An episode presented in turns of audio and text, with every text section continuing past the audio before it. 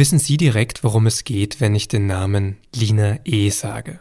Wer das ist und warum Lina E in den vergangenen Monaten öfter mal in den Schlagzeilen war? Viele, mit denen ich vor dieser Aufnahme gesprochen habe, kannten den Namen und das Überthema dazu, aber dann nicht sehr viele Details. Dabei ist es ein Fall, der in Deutschland gerade ziemlich einzigartig ist und der wirklich schwierige gesellschaftliche Fragen aufwirft. Aber fangen wir am Anfang an. Dina E. ist eine junge Frau, äh, wenn man die einfach so sehen würde im Alltag, relativ unauffällig, ähm, recht groß, mit, mit längeren gelockten Haaren. Eigentlich in Kassel aufgewachsen, aber ähm, hat zuletzt in Leipzig gelebt und eben in Halle studiert, ähm, Erziehungswissenschaften und ähm, hat eine Bachelorarbeit geschrieben, wo es um den Umgang mit Neonazis in der Jugendarbeit geht. Das erzählt meine Kollegin Antonie Rietschel, mit der ich für diese Folge gesprochen habe. Sie berichtet für die SZ Politik aus Leipzig. Und Lina E., die soll lebensfroh gewesen sein, offen. Und sie wollte Sozialarbeiterin werden. Ist aber auch eine politische Person gewesen ähm, und war oft bei Veranstaltungen oder Demonstrationen. Dabei gibt es aber eben auch einige Leute, die sagen würden, Lina E. ist nicht nur politisch politisiert, sondern radikal, radikalisiert. Heute sitzt sie nämlich in Untersuchungshaft. Ihr wird vorgeworfen, Mitglied in einer linksextremistischen kriminellen Vereinigung zu sein. Es geht außerdem um gefährliche Körperverletzung in mehreren Fällen. Und eigentlich um viel größere Fragen. Wieso sehen einzelne Menschen Gewalt gegen Neonazis als legitimes Mittel im Kampf gegen diese neuen Rechten an? Und welche Rolle spielen Sicherheitsbehörden und Politik dabei? Darüber spreche ich gleich mit Anthony Rietschel. Sie hören das Thema mit Vincent Vitus Leitgeb.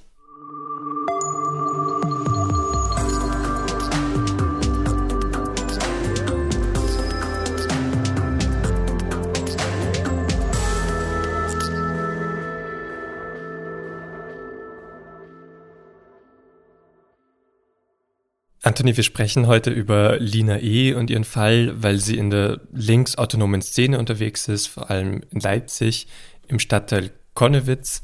Kannst du vielleicht zu Beginn mal ganz kurz beschreiben, was ist das Leipzig-Konnewitz? Wie kann ich mir das dort vorstellen? Das ist so eine Art ähm, Rückzugsort, ähm, eben auch für eine linksautonome Szene. Ich glaube, da ist es nochmal wichtig zu sagen, ähm, dass eine linksautonome Szene praktisch die penitante und gewaltbereite Szene ist. Hat jetzt erstmal nicht mit linken Protest zu tun. Ne? Und ähm, dieser Szene werden eine ganze Reihe Übergriffe zugeordnet, etwa der Überfall auf eine Mitarbeiterin einer Immobilienfirma in ihrer eigenen Wohnung oder äh, eben Baukräne, die angezündet werden. Also wir sehen schon, das richtet sich eben ganz stark gegen eine Art von Gentrifizierung, also eben, dass keine neuen Häuser hochgezogen werden sollen, besonders im Leipzig, im, im Stadtteil Leipzig-Konnewitz. Ähm, und dass man da eben durchaus mit Gewalt vorgeht, um das zu verhindern. Diese Gruppierung, also diese linksautonome Szene, wird eben auch als konspirativ eingeschätzt. Ist halt schwer zu fassen für die Polizei, weil sie kaum Spuren hinterlässt. Und weil ihre, ja, die Anhänger, selbst wenn sie gefasst werden, eben nicht mit der Polizei zusammenarbeiten oder kooperieren. Und sie werden so schwer gefasst, glaube ich, auch weil sie sich in so kleinen Gruppen zum Teil zusammenschließen, die dann einfach sehr schwer, wo, wo, es einfach schwere Zugänge gibt zum Beispiel. Genau, man darf sich das jetzt nicht vorstellen, dass die jetzt zum Beispiel in eine Kneipe gehen und eben offen darüber reden, keine Ahnung, wir haben gestern die Mitarbeiterin von einer Immobilienfirma zusammengeschlagen. Ähm, sondern die sind, man sagt clandestin, also die bleiben sehr unter sich in diesen kleinen Gruppen und es wird einfach nicht darüber geredet mit irgendjemandem anders. Und sie benutzen eben nicht einfach private Handys oder Smartphones, wie wir das tun, wo wir halt irgendwie Daten Spuren hinterlassen überall, sondern sie benutzen halt ähm, ausländische SIM-Karten zum Beispiel, um sich untereinander zu verständigen. Wenn sie irgendwo unterwegs sind, machen sie zum Beispiel die Handys komplett aus, sodass eine Polizei, wenn sie später jetzt eine Funkzellenabfrage machen würde, also gucken will, welche Telefone in der Nähe sind, die einfach nicht orten kann der Unterschied eben zu Menschen, die jetzt auf so großen Demos sind, ist eben genau das, dass sie eigentlich unter sich bleiben. Und da, da gibt's auf jeden Fall eine klare Trennung sozusagen. Genau, und sie sind gewaltbereit. Das ist nochmal ein ganz wichtiger Punkt. Also ne, es, äh, linker Protest ist halt, ich gehe auf eine Demonstration oder also eben gegen Gentrifizierung, ähm, gegen Rechtsextremismus, gegen rassistische Gewalt. Das heißt aber nicht automatisch, dass ich dann in diesen clandestinen Gruppen unterwegs bin. Ne? Also das ist dann, das ist ja auch Zivilgesellschaft. Über diese, wenn wir über diese Gruppen reden, geht es auf jeden Fall um Gewalt. Jetzt reden wir über den Fall von Lina E. ja nochmal wegen ein paar speziellerer Taten. Also du hast schon angesprochen, es gibt da eben Fälle, wo es gegen ImmobilienmaklerInnen ging. Hier ging es dann eben auch im Fall von Lina E. um Neonazis und Rechtsextreme, also um Angriffe gegen die. Kannst du mal beschreiben, was da passiert ist oder was Lina E. auch vorgeworfen wird? Lina E. wird eben vorgeworfen, dass sie mehrere Angriffe, ziemlich brutale Angriffe auch, eben auf bekannte Rechtsextreme geplant haben soll. Dabei ist wichtig zu sagen, dass Lina E. jetzt nicht alleine äh, gehandelt haben soll, sondern sie werden, es wird um, von einer Gruppe gesprochen, also etwa zehn Personen werden dazu geordnet. Und die sollen eben immer in wechselnden Teams sozusagen diese Angriffe ausgeführt haben. Also gibt es zum Beispiel diesen Fall ähm, von Cedric S. Das ist ein Kader äh, bei, der, bei den jungen Nationalisten, also bei der Jugendorganisation der rechtsextremen NPD. Der ist zum Beispiel in Wurzen, das ist so ein Ort nahe Leipzig. 2018 wollte der abends zum Fußballtraining gehen und ist aus dem Haus gegangen und kaum war der um die Ecke, kam eine Gruppe Vermummter auf ihn zu, so erzählt er es, und ähm, prügelte eben auf ihn ein, bis er am Boden lag. Ähm, es wurde auch gegen seine Nase getreten. Und dann wurden diese Angreifer, die da auf ihn eingeprügelt haben, eben von Nachbarn gestört und äh, ja, ließen von Cedric S. ab. Der blieb da eben liegen und hatte am Ende eine Wirbelfraktur, die Nase war gebrochen, der musste auch eine ganze Weile im Rollstuhl sitzen. Aber du hast gesagt, es sind eben zehn Personen, weil wir halt oft so diesen Namen Lina E. hören, auch in der Berichterstattung, die da auch der, an der Anklagebank irgendwie auch mitsitzt, aber sie war nicht alleine, also es waren eben mehrere Personen immer. Genau, es sind mehrere Personen. Lina E. wird vorgeworfen, sie ist die, sie ist eine Art Anführerin gewesen. Ne? Also sie hätte diese eine Gruppe der man dann diesen Namen Lina E. gegeben hat, also nach ihr äh, diese Anführerin gewesen zu sein. Ihr wird vorgeworfen, dass sie diese Angriffe, wie eben auf Cedric S., geplant haben soll. Sie soll ähm, Neonazis ausgespäht haben. Also zum Beispiel im Fall von Cedric S. Ne, man muss halt wissen, wann der überhaupt zum Fußballtraining geht, wo wohnt der, was ist so sein Alltag, ne? Und äh, das soll sie eben gemacht haben. Also äh, mit Perücke teilweise maskiert oder mit Sonnenbrille eben die Orte ausgespäht haben das organisiert haben, die Leute organisiert haben, die am Ende eben ja das Prügeln übernehmen, aber sie soll auch bei den Angriffen selbst mit dabei gewesen sein. Und wer soll da mit ihr gewesen sein? Weiß man das? Ja, es sitzen noch drei weitere Männer mit auf der Anklagebank. Ähm, zwei wird eben auch mit vorgeworfen, dass sie da mitgetan haben sollen. Äh, ein weiterer ist auf der Flucht, das ist ihr Verlobter der bekannt ist in der, in der linksautonomen Szene und auch der Polizei bekannt ist als ähm, Gewalttäter, also der schon in der Vergangenheit ähm, bei Demonstrationen etwa von Legida, das ist ein Ableger von Pegida hier in Leipzig, äh, einen Teilnehmer verprügelt haben soll, der auch schon bei Demonstrationen oder bei, bei Ausschreitungen ähm, ja, Steine geworfen haben soll in Geschäfte und, äh, und auch ins Amtsgericht Leipzig, deswegen auch ähm, verurteilt wurde. Der ist allerdings auf der Flucht. Und jetzt hast du aber vorhin schon gesagt, das sind eben so kleine Gruppen, die total aufpassen, wie sie sich bewegen in der Öffentlichkeit, ähm, wie sie kommunizieren. Wie ist dann dieser, auf, dieser Angriff aufgeflogen? Also wie kam, kommen dann Ermittler auf die Spuren von Lina E. und, und anderen, die da angeklagt sind? Also der Angriff auf Cedric S. war ja nicht der einzige. Es gab dann noch andere äh, Angriffe. Einer, der dann eben auf die Truppe Lina E. oder zu Lina E. geführt hat am Ende ist der Angriff gewesen auf äh, Leo R., der in Eisenach, also da sind wir dann in Thüringen, nicht mehr in Sachsen, eine rechtsextreme Kneipe betreibt, ein zentraler Treffpunkt eben für Neonazis. Und auf diese Kneipe gab es dann einen Übergriff, also eben Vermummte sind da rein und haben irgendwie die ganze Einrichtung kurz und klein geschlagen, sind dann wieder raus. Und dann gab es nochmal einen Angriff, aber ganz konkret auf Leo R. selber. Und zwar mitten in der Nacht. Der ist dann aus der Kneipe mit mit weiteren äh, Bekannten eben rausgegangen, mitten in der Nacht. Und plötzlich ist eine Gruppe von Vermummten auf ihn los mit Stangen und auch Hämmern und hat auf sie eingeschlagen. Die konnten sich dann praktisch so gerade in ihr Auto retten. Und selbst da haben die Angreifer nicht abgelassen, haben die Scheiben eingeschlagen und so weiter. Und ähm, da konnte die Polizei in der Nacht praktisch eines der Autos stoppen, der mutmaßlichen Angreifer.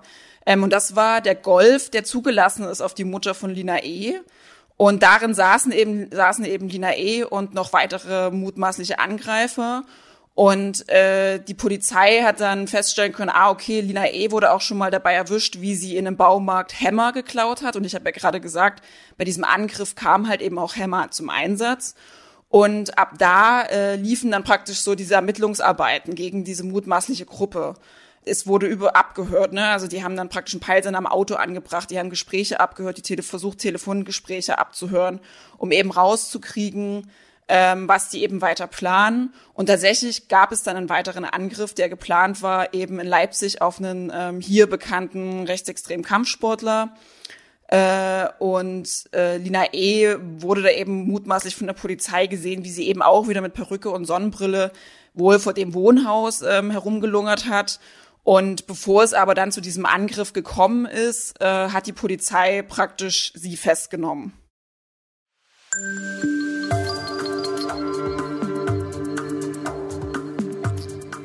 Lina E. ist inzwischen seit mehr als einem Jahr in Untersuchungshaft. Der Prozess gegen sie hat am 8. September 2021 begonnen.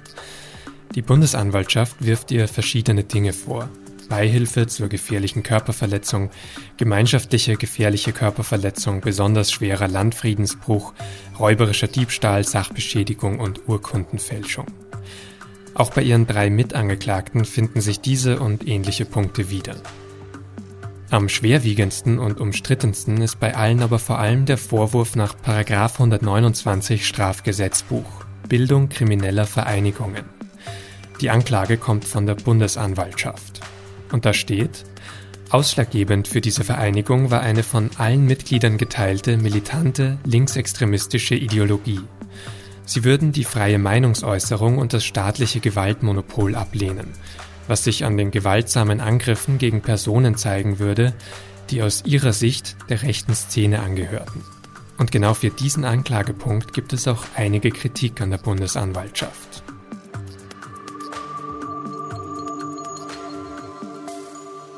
Die wendet praktisch diesen Paragraphen 129 an, der sehr umstritten ist, also weil er in der Vergangenheit durchaus von der Polizei dazu benutzt wurde, um Strukturen, vor allem in der linken Szene, also sehr stark auszuforschen. Und ähm, weil man natürlich erstmal nachweisen muss, äh, dass es sich hier um eine Gruppe gehandelt hat. Das Problem bei der Gruppe Lina E oder bei der mutmaßlichen Gruppe Lina E ist, es gibt keinen Treffpunkt. Also diese Leute, von denen da gesprochen wird, von diesen mutmaßlichen zehn, ähm, es gab jetzt nie ein Gründungstreffen. Ähm, es gibt auch keine Chats, wie das zum Beispiel mal bei anderen rechtsextremen Gruppen so war, wo man jetzt sagen konnte, okay, dann und dann haben die diesen Chat gestartet, sich diesen und diesen Namen gegeben und eben zu diesen Taten verabredet. All das gibt es halt nicht. Und das ist halt die Herausforderung in diesem Gerichtsverfahren, das nachweisen zu können, dass es sich hier wirklich um eine linkskriminelle Gruppierung überhaupt gehandelt hat und dass Lina E. tatsächlich die Redelsführerin gewesen ist dieser Gruppe. Wie war denn dann der erste Prozesstag? Also du warst ja auch dort vor Gericht, warst auch seither öfter vor Gericht, aber wie hat das Ganze dann angefangen?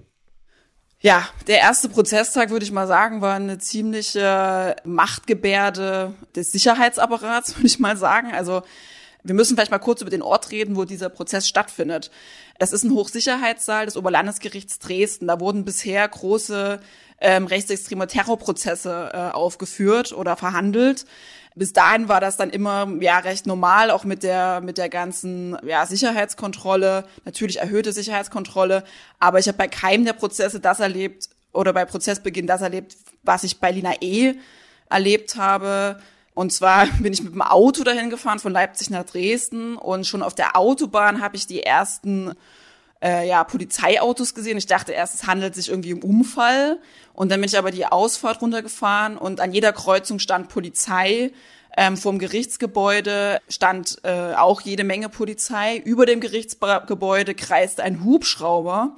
Und der Grund war, dass eben Unterstützer äh, der mutmaßlichen Gruppe Lina E. eine Kundgebung angesagt haben äh, vor, diesem, vor diesem Gerichtsgebäude.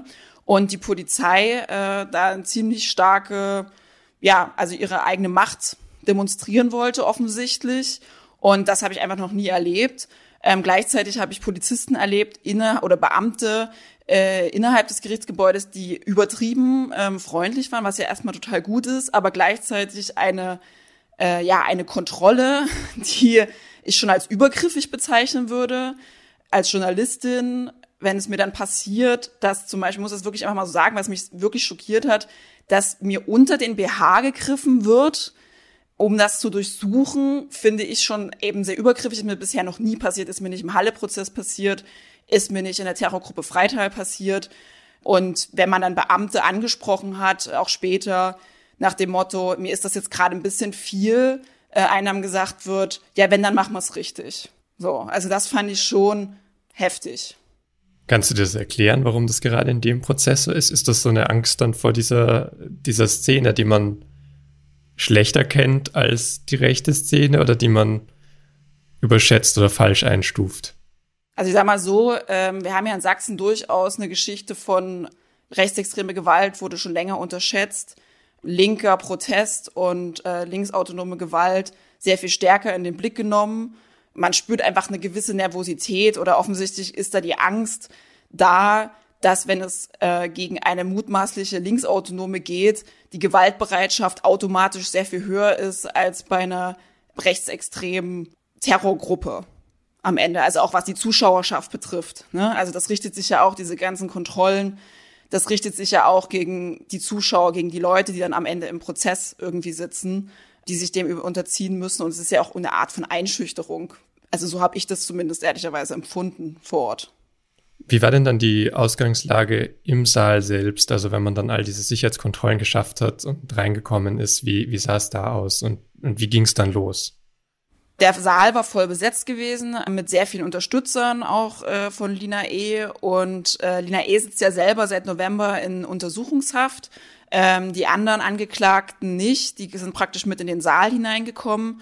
Und es war dann schon so, als diese drei jungen Männer, die äh, den Saal betreten haben, dann plötzlich eben das Publikum teilweise aufgestanden ist, eben geklatscht hat, ähm, als sie reinkamen. Und als Lina E. reingeführt wurde, die eben aufgrund der Medienpräsenz äh, sich einen Ordner erstmal vor die vors Gesicht eben gehalten hat, auch eben mit mit Jubel begrüßt wurde, ihre Unterstützer eben angelächelt hat und ähm, ihre Mutter ihr eben dann eben auch ja Luftküsse zugeworfen ähm, hat. Also da wurde sie wurde ganz schön dann auch eben gefeiert in diesem Gerichtssaal. Das heißt, sie macht sich auch keine Sorgen so richtig oder wie verteidigt sie sich denn jetzt gegen diese Vorwürfe? Sie selbst sagt nichts ähm, dazu, ähm, sondern ihre Anwälte. Und ähm, die Anwälte sehen halt in dem Ganzen einen Schauprozess, also besonders wegen diesem Vorwurf eben der einer linkskriminellen ähm, Vereinigung. Also die sagen eben, na ja, vielleicht geht es hier um einzelne Körperverletzungsdelikte, aber äh, eben genau diese, diese linkskriminelle Vereinigung lässt sich überhaupt nicht nachweisen. Und es ist eigentlich ein Schauprozess gegen Antifaschisten. Es geht darum, das zu kriminalisieren, also antifaschistische Arbeit zu kriminalisieren.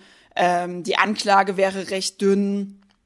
Äh, und die versuchen das natürlich die ganze Zeit, was ja auch ihr Job ist, eben zu hinterfragen und die Glaubwürdigkeit von, von Zeugen in Zweifel zu stellen.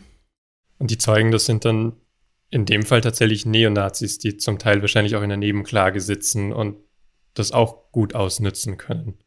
Genau, ich habe ja vor uns was über den Ort erzählt, also dass es früher eben vor allem äh, rechtsextreme Terrorprozesse dort geführt wurden. Und ähm, nun ist es so, dass die Neonazis auf der Nebenklagebank ähm, sitzen, ne? weil ist ja auch ist ja auch richtig, sie sind Betroffene ähm, dieser Körperverletzungsdelikte.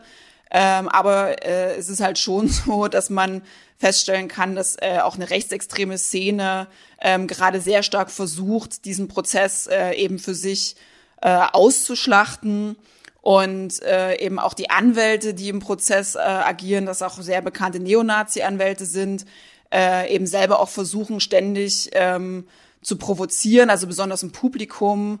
Äh, also da werden dann irgendwie die die Betroffenen, denen wird dann irgendwie in der Pause gesagt, ja guck mal hier ins Publikum, ob du vielleicht noch irgendeinen irgendeinen Täter identifizieren kannst, einen mutmaßlichen oder die Rechtsextremen selber, also einer der der Betroffenen der dann selber auch in der Pause durch die Anklagebank läuft und dann eben versucht abzuschätzen, ob einer der Angeklagten vielleicht so groß ist wie die Täter, die ihn angegriffen haben. Also das Ziel ist da halt schon ganz stark, dass es zu einer Verurteilung kommt für die rechtsextreme Szene Und sie benutzen natürlich diesen Prozess, um zu provozieren, um Aufmerksamkeit zu bekommen. Ähm, einer der Anwälte hat auch dann bei Prozessbeginn ein Foto aus dem Gerichtssaal äh, eben in sozialen Netzwerken geteilt, wo es eben auch wieder darum geht, Personen, die darauf zu sehen sind, also eben auf der Anklagebank oder im Publikum, ähm, dass dann da draußen die Kameraden möglicherweise Leute identifizieren können. Hm. Aber ich meine jetzt mal diese Körperverletzungen, die, die Sie erfahren haben, die sind ja sozusagen da, die sind nachweisbar. Kann man dann die Aussagen irgendwie anzweifeln oder gibt es da überhaupt irgendwie einen Rahmen sozusagen, wo dann vielleicht übertrieben wird? Oder wie kann ich mir das vorstellen? Weil eben, also man hat ja diese Verletzungen, man sieht das ja, man kann das nachweisen. Das ist wichtig, nochmal darauf hinzuweisen. Also sie sind Betroffene ziemlich schwerer äh, Gewalttaten geworden. Also bei einem, bei Cedric S. konnte man sogar noch auf dem Kopf, kann man einige Narben sehen ähm, von den Schlägen, die er gegen den Kopf gehabt. Das muss, ist wirklich nochmal wichtig festzuhalten. Dennoch äh, erleben wir Zeugen vor Gericht, die sich sehr stark widersprechen. Äh, also Cedric S. zum Beispiel der dann eben auch wieder befragt wurde zu, zu den Tätern. Der konnte in der ersten Vernehmung mit der Polizei und auch in weiteren Vernehmungen hat er ziemlich klar die Tätergruppe als sehr typisch männ also als männlich definiert. Als er jetzt vor Gericht aufgetreten ist, waren es plötzlich Männer und eine Frau und er will eine, eine weibliche Stimme gehört haben, die eben so sinngemäß gesagt hat, du scheiß Nazischwein. Wo der Richter dann eben auch selber gesagt hat, wann haben sie sich denn das jetzt überlegt? Ne? Also der dann eben auch Zweifel hat an dem, was, was da gesagt wurde, der auch immer wieder darauf hinweist, sie müssen die Wahrheit sagen.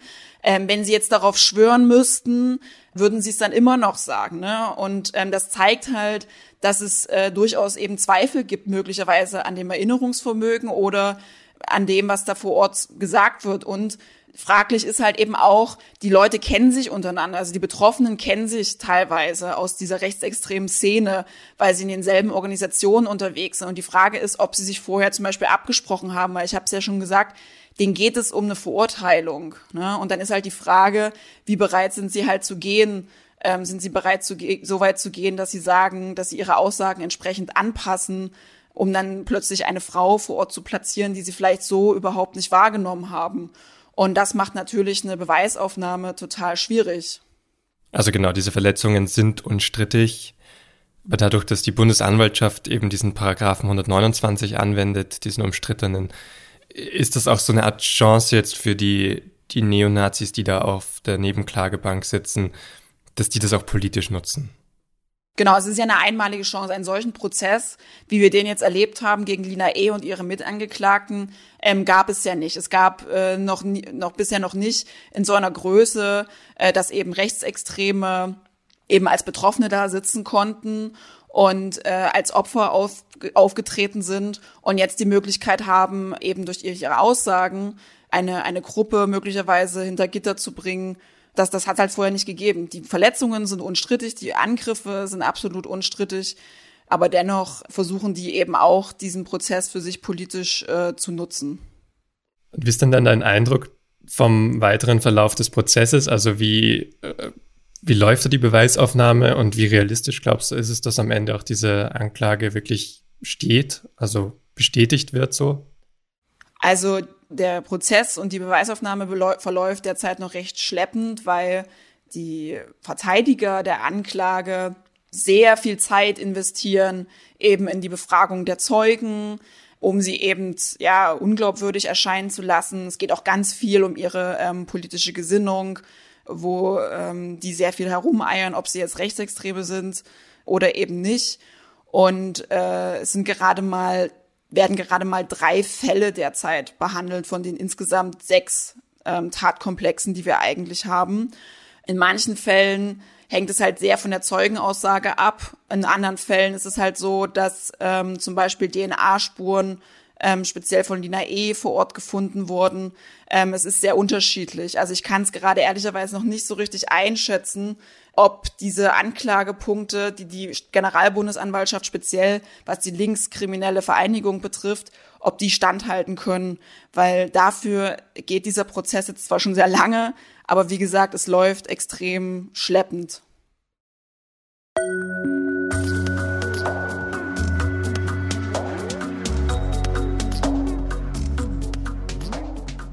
Der Gerichtsprozess gegen Lina E., der läuft also wohl noch länger. Und damit das nicht untergeht, neben der Aussage der Nebenklage werden dabei natürlich auch viele andere Beweise ausgewertet. Abhörprotokolle zum Beispiel oder die Aussagen von anderen Zeuginnen und Zeugen. Aber die Diskussion rund um den Fall ist schon von Anfang an viel größer und wird auch außerhalb des Gerichts geführt. Vor allem natürlich in Leipzig.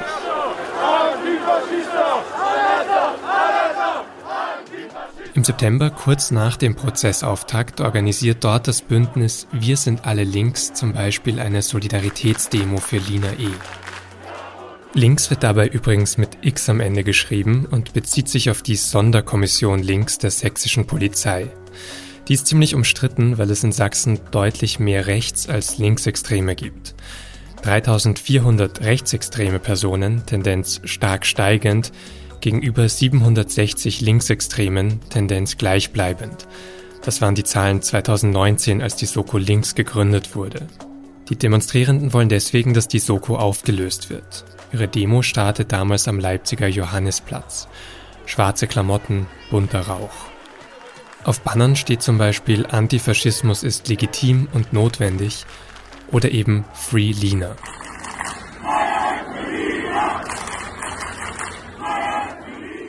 Danach ziehen tausende Demonstrierende durch die Stadt. Die Polizei ist mit einem Großaufgebot präsent. Wasserwerfer, Räumpanzer, Helikopter. Am frühen Abend endet die Demo dann am Konnewitzer Kreuz. Bis auf einzelne Ausschreitungen bleibt der Demonstrationszug friedlich.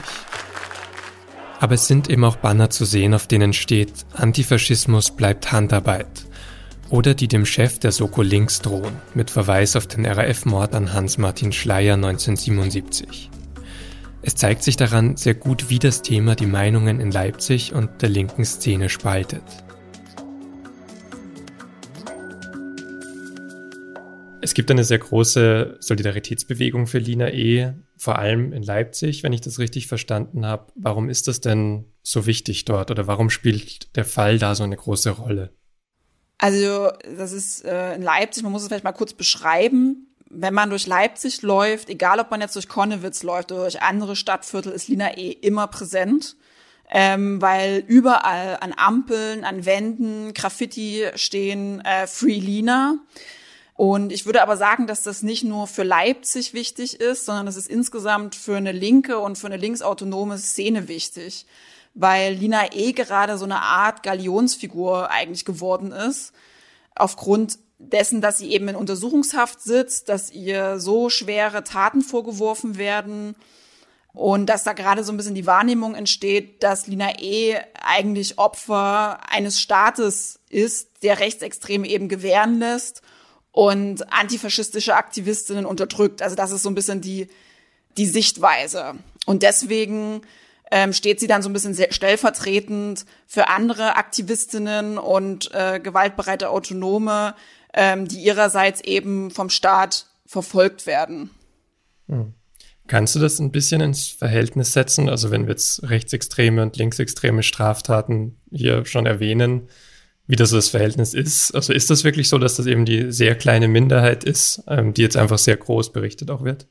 Also es ist schon so, dass besonders was Gewalttaten angeht, eine rechtsextreme Szene ähm, sehr viel dominanter ist. Das zeigen auch die Zahlen. In der Vergangenheit war immer das Argument, dass praktisch eine linke Szene oder linksautonome Szene sich sehr stark gegen Gegenstände richtet, also dass irgendwie Häuser mit Steinen beworfen werden oder besprüht werden.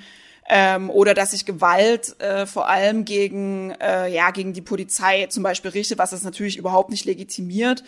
Aber in der Vergangenheit es ist halt schon so, dass die Sicherheitsbehörden feststellen, dass die Gewaltbereitschaft, also auch Menschen anzugreifen, in der linksautonomen Szene sehr viel stärker wird, ähm, dass die auch immer clandestiner werden und äh, ja immer gezielter eben Angriffe planen. Also wir haben auch abgesehen von dem, was jetzt der Gruppe, der mutmaßlichen Gruppe Lina E vorgeworfen wird, gab es in der Vergangenheit, in den vergangenen Monaten eben auch weiter Angriffe ähm, gegen Neonazis, ähm, die zu Hause eben aufgesucht wurden und verprügelt wurden. Und das ist halt schon eine neue äh, Qualität. Das hat es vorher so nicht gegeben. Also was es eben gegeben hat, war, dass man Auseinandersetzungen bei Demonstrationen gesucht hat, dass man sich da verprügelt hat, aber eben dieses ähm, wir gehen nach Hause äh, zu Rechtsextrem, wir lauern den auf und verprügeln die, das ist relativ neu.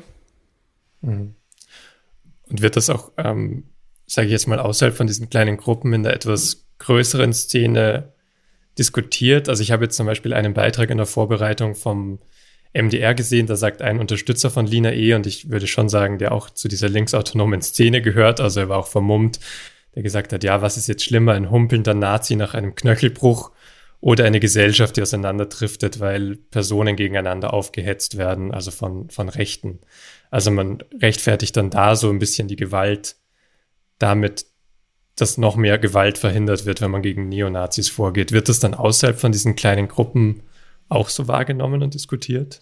Genau, also wir haben ja vor uns darüber gesprochen, dass Lina E. praktisch als Opfer gesehen wird von einem Staat, der Rechtsextreme gewähren lässt und äh, ja, das irgendwie jetzt nicht in den Griff bekommt. Und den Eindruck kann man natürlich bekommen angesichts, ähm, dass wir gerade erleben, dass äh, rechtsextreme Chatgruppen in, der Polizei äh, immer wieder aufgedeckt werden angesichts solcher äh, Anschläge wie in Hanau oder in, in Halle. Also dass es das immer weiter geht und dass eine Polizei ähm, selber offensichtlich und auch eine Bundeswehr ähm, ja, dass sich da Strukturen entwickeln äh, innerhalb von Sicherheitsbehörden, ähm, die durchaus auch rechtsextreme Natur ähm, sind und dass ein Staat nicht ausreichend dagegen vorgeht. Und die Motivation, die ja eben dahinter steht, wenn man dann sagt, okay, man verprügelt dann selber die Nazis, ist ja, wenn der, wenn der Staat das nicht in den Griff kriegt, dann müssen wir es halt selber tun. Und ähm, das ist auf jeden Fall eine Einschätzung, die man auch außerhalb dieser Gruppen äh, mitbekommt. Also selbst in meinem Freundeskreis führe ich diese Diskussion. Also dass Leute sagen, na ja, es ist ja nur ein Nazi oder die tun mir jetzt nicht leid.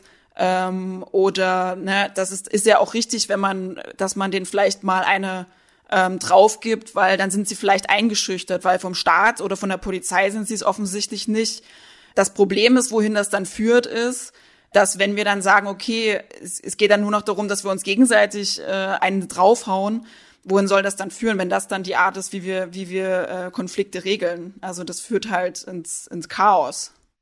Ja, und könnte ja auch dazu führen, dass dann, ja, wenn, wenn die eine Seite sozusagen auch die linke Seite gewaltbereiter wird, dass dann da auch mehr Ressourcen von Ermittlungsbehörden auf den Bereich gelenkt werden und wiederum nicht auf den rechtsextremen Bereich, also dass da auch dann ein Missverhältnis reinkommt das Problem, was ich, was ich sehe, ist einerseits das, dass dann sehr stark sich man sich darauf konzentriert. Andererseits erleben wir auch gerade eine rechtsextreme Szene, die noch sehr viel stärker mobilisiert aufgrund dieser mutmaßlichen Angriffe auf Kameraden. Also wir erleben auch gerade eine rechtsextreme Szene, die ähm, eben sehr stark wieder sagt, ja, ihr müsst euch, ihr müsst euch äh, wehren, ähm, ihr müsst Kampfsport machen. Also das äh, jazzt sich gerade gegenseitig extrem hoch.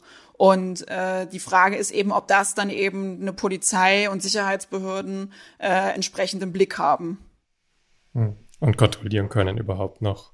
Gibt es denn da spezielle Ermittlungseinheiten so in beiden Richtungen in Sachsen, dass ich das mal noch besser verstehe? Oder ist das sozusagen allgemeine Polizeiarbeit dann von, vom Landesamt für Verfassungsschutz zum Beispiel?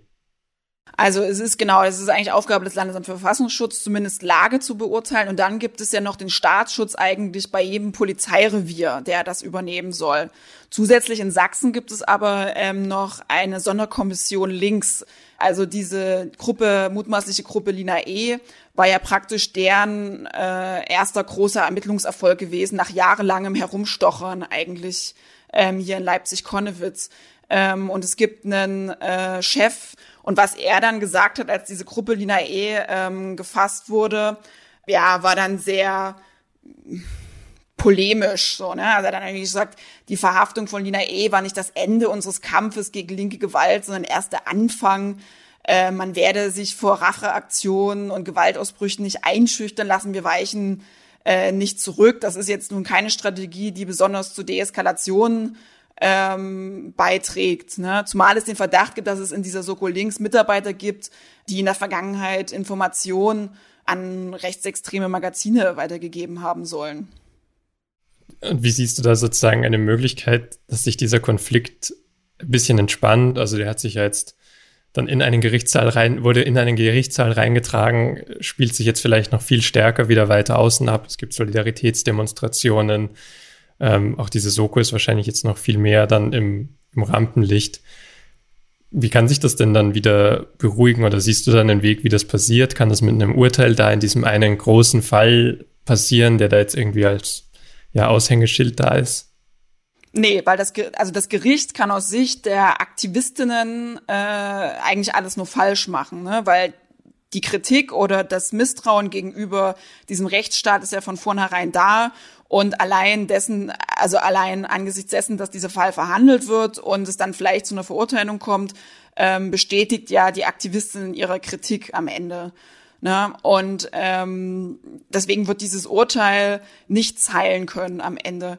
Ähm, ich sehe äh, Kräfte in der linken Szene äh, in der Pflicht, in die Szene hineinzuwirken, ähm, dass Gewalt nicht die Lösung sein kann. Gleichzeitig sind natürlich die Sicherheitsbehörden äh, und die Politik in der Pflicht, dass sie einfach mal ihren Job machen. Also auch mit Blick auf Rechtsextremismus, ähm, dass es nicht sein kann, was wir jetzt eben wieder erleben in Sachsen, wo wir Proteste haben von Corona-Leugnern, die von Rechtsextremen unterwandert sind, dass eine Politik, dass ein Innenminister, dass eine Polizei wieder davon überrascht ist, weil das nämlich den Eindruck bestärkt, auch bei jenen, die nicht gewaltbereit sind, dass der Staat das Problem nicht im Griff hat. Also konsequentere Ermittlungen gegen rechts, auch jetzt gerade im, im, im Kontext von Querdenken, um einfach mal zu zeigen, dass man da ist und dass man auch dort hinschaut und Gewalt nicht nötig ist, also eigene Gewalt. Genau, also ich sehe, sehe in der Pflicht, dass die praktisch das Problem endlich erkennen, also dass sie erkennen, dass Sachsen ein Problem hat mit rechtsextremen Strukturen, die in der Lage sind, vermeintlich Normalbürger zu radikalisieren und dass man nicht immer wieder darüber überrascht ist, weil das würde zumindest ein Signal eben an jene senden, die bisher vielleicht auch Gewalt legitimieren oder als legitimes Mittel ansehen, die sie selber nicht ausüben, aber als legitimes Mittel ansehen, ähm, weil der Staat das Problem nicht in den Griff bekommt. Und ist das so in der Mitte, wenn du jetzt sagst, die, die Rechten schaffen es, Leute in der Mitte zu radikalisieren, für sich einzunehmen? Ist es dann so von der Seite von links eher, dass dann Leute, die auch Widerstand gegen diese Neonazis bieten, die auf Demonstrationen gehen, die sich zivilgesellschaftlich engagieren, dass die dann in Sachsen eher dann resignieren und vielleicht auch wegziehen? Oder dass, also, dass da noch ein Ungleichgewicht reinkommt? Wir haben hier sowieso ein ziemlich großes Ungleichgewicht, weil in den 90er Jahren, das betrifft den gesamten Osten, ähm, sehr viele junge Leute weggezogen sind. Also genau die super, die agil sind, die gebildet sind, die, die was reißen könnten, vor allem im ländlichen Raum, sind weggezogen. Uns fehlt eine gesamte Generation. Das erklärt ja auch so ein bisschen den, äh, warum besonders im ländlichen Raum Rechtsextreme so viel Raum gewinnen konnten äh, im Osten und auch in Sachsen. Und äh, jetzt droht tatsächlich eben durch diese Müdigkeit, die wir hier, die wir hier erleben, äh, mit der Politik oder mit der mit der Polizei, dass Leute sagen, also ganz ehrlich, ich gehe. So, weil ich habe das Gefühl, seit Jahren reibe ich mich hier auf äh, im Kampf gegen Rechtsextremismus, im Kampf gegen Rassismus. Ähm, muss aber immer wieder erleben, wie ein Ministerpräsident in, in den Dialog tritt mit vermeintlich besorgten Bürgern, die am Ende kein Problem haben, mit Neonazis sich in, Reihe, in eine Reihe zu stellen. Ähm, ein Innenminister, der immer wieder äh, irgendwie der Meinung ist, dass Linksautonome jetzt äh, das größere Problem sind äh, als Rechtsextremismus und einer Polizei, die nicht konsequent auftritt. Ich sehe wirklich die Gefahr, dass wenn das so weitergeht, hier immer mehr Leute wegziehen, weil sie einfach sagen, ich kann nicht mehr. Und das ist total verständlich. Und weil die dann wiederum natürlich nicht sehen, dass Gewalt ein legitimes Mittel gegen Neonazis ist, weil es sehr wenige wahrscheinlich tun dann aus, aus dem Spektrum. Genau, das sind Menschen, die Gewalt nicht als legitimes Mittel sehen, die sich vor Ort engagieren, die bestimmte Projekte umsetzen, die vielleicht von mir aus auch in der Feuerwehr sind oder in irgendwelchen Sportvereinen und sich da einsetzen. Ähm, aber einfach aufgrund der Konflikte, die sie da vor Ort austragen müssen, weil sie halt eine andere Meinung haben, ähm, und diskutieren müssen, einfach müde sind und weil sie das Gefühl haben, dass sie einfach überhaupt nicht gesehen werden ähm, von Politikern auch von Kommunalpolitikern, von Bürgermeistern, sondern immer noch erleben, dass sie verantwortlich gemacht werden, wenn vor Ort Konflikte eskalieren, die dann immer noch Nestbeschmutzer sind, weil sie Probleme offen ansprechen. Und das ist eine Kultur, die es einfach immer noch gibt, die es in den 90er Jahren gegeben hat und die es bis heute teilweise in den, im, besonders im ländlichen Bereich immer noch gibt und die einfach müde macht. und Leute dazu bringt, dass sie sagen, dann muss ich jetzt halt einfach hier weg. Und Sachsen kann sich das wirklich nicht leisten, äh, wenn wir wollen, dass hier künftig ähm, gesellschaftspolitisch das irgendwie wieder zusammenkommen soll, diese Gesellschaft, und irgendwie miteinander leben will oder lebenswert sein möchte.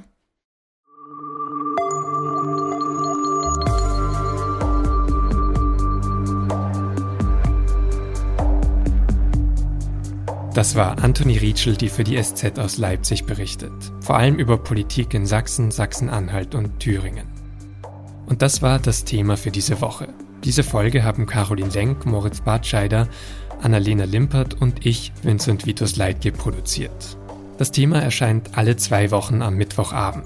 Wie Sie den Podcast abonnieren können, dazu finden Sie alle Informationen unter sz.de-podcast. Und dort finden Sie auch alle anderen SZ-Podcasts, wie zum Beispiel unseren werktäglichen Nachrichtenpodcast Auf den Punkt. Bei Fragen und Anregungen, bei Kritik schreiben Sie uns doch gerne eine Mail an podcast.sz.de. Vielen Dank fürs Zuhören und bis zum nächsten Mal.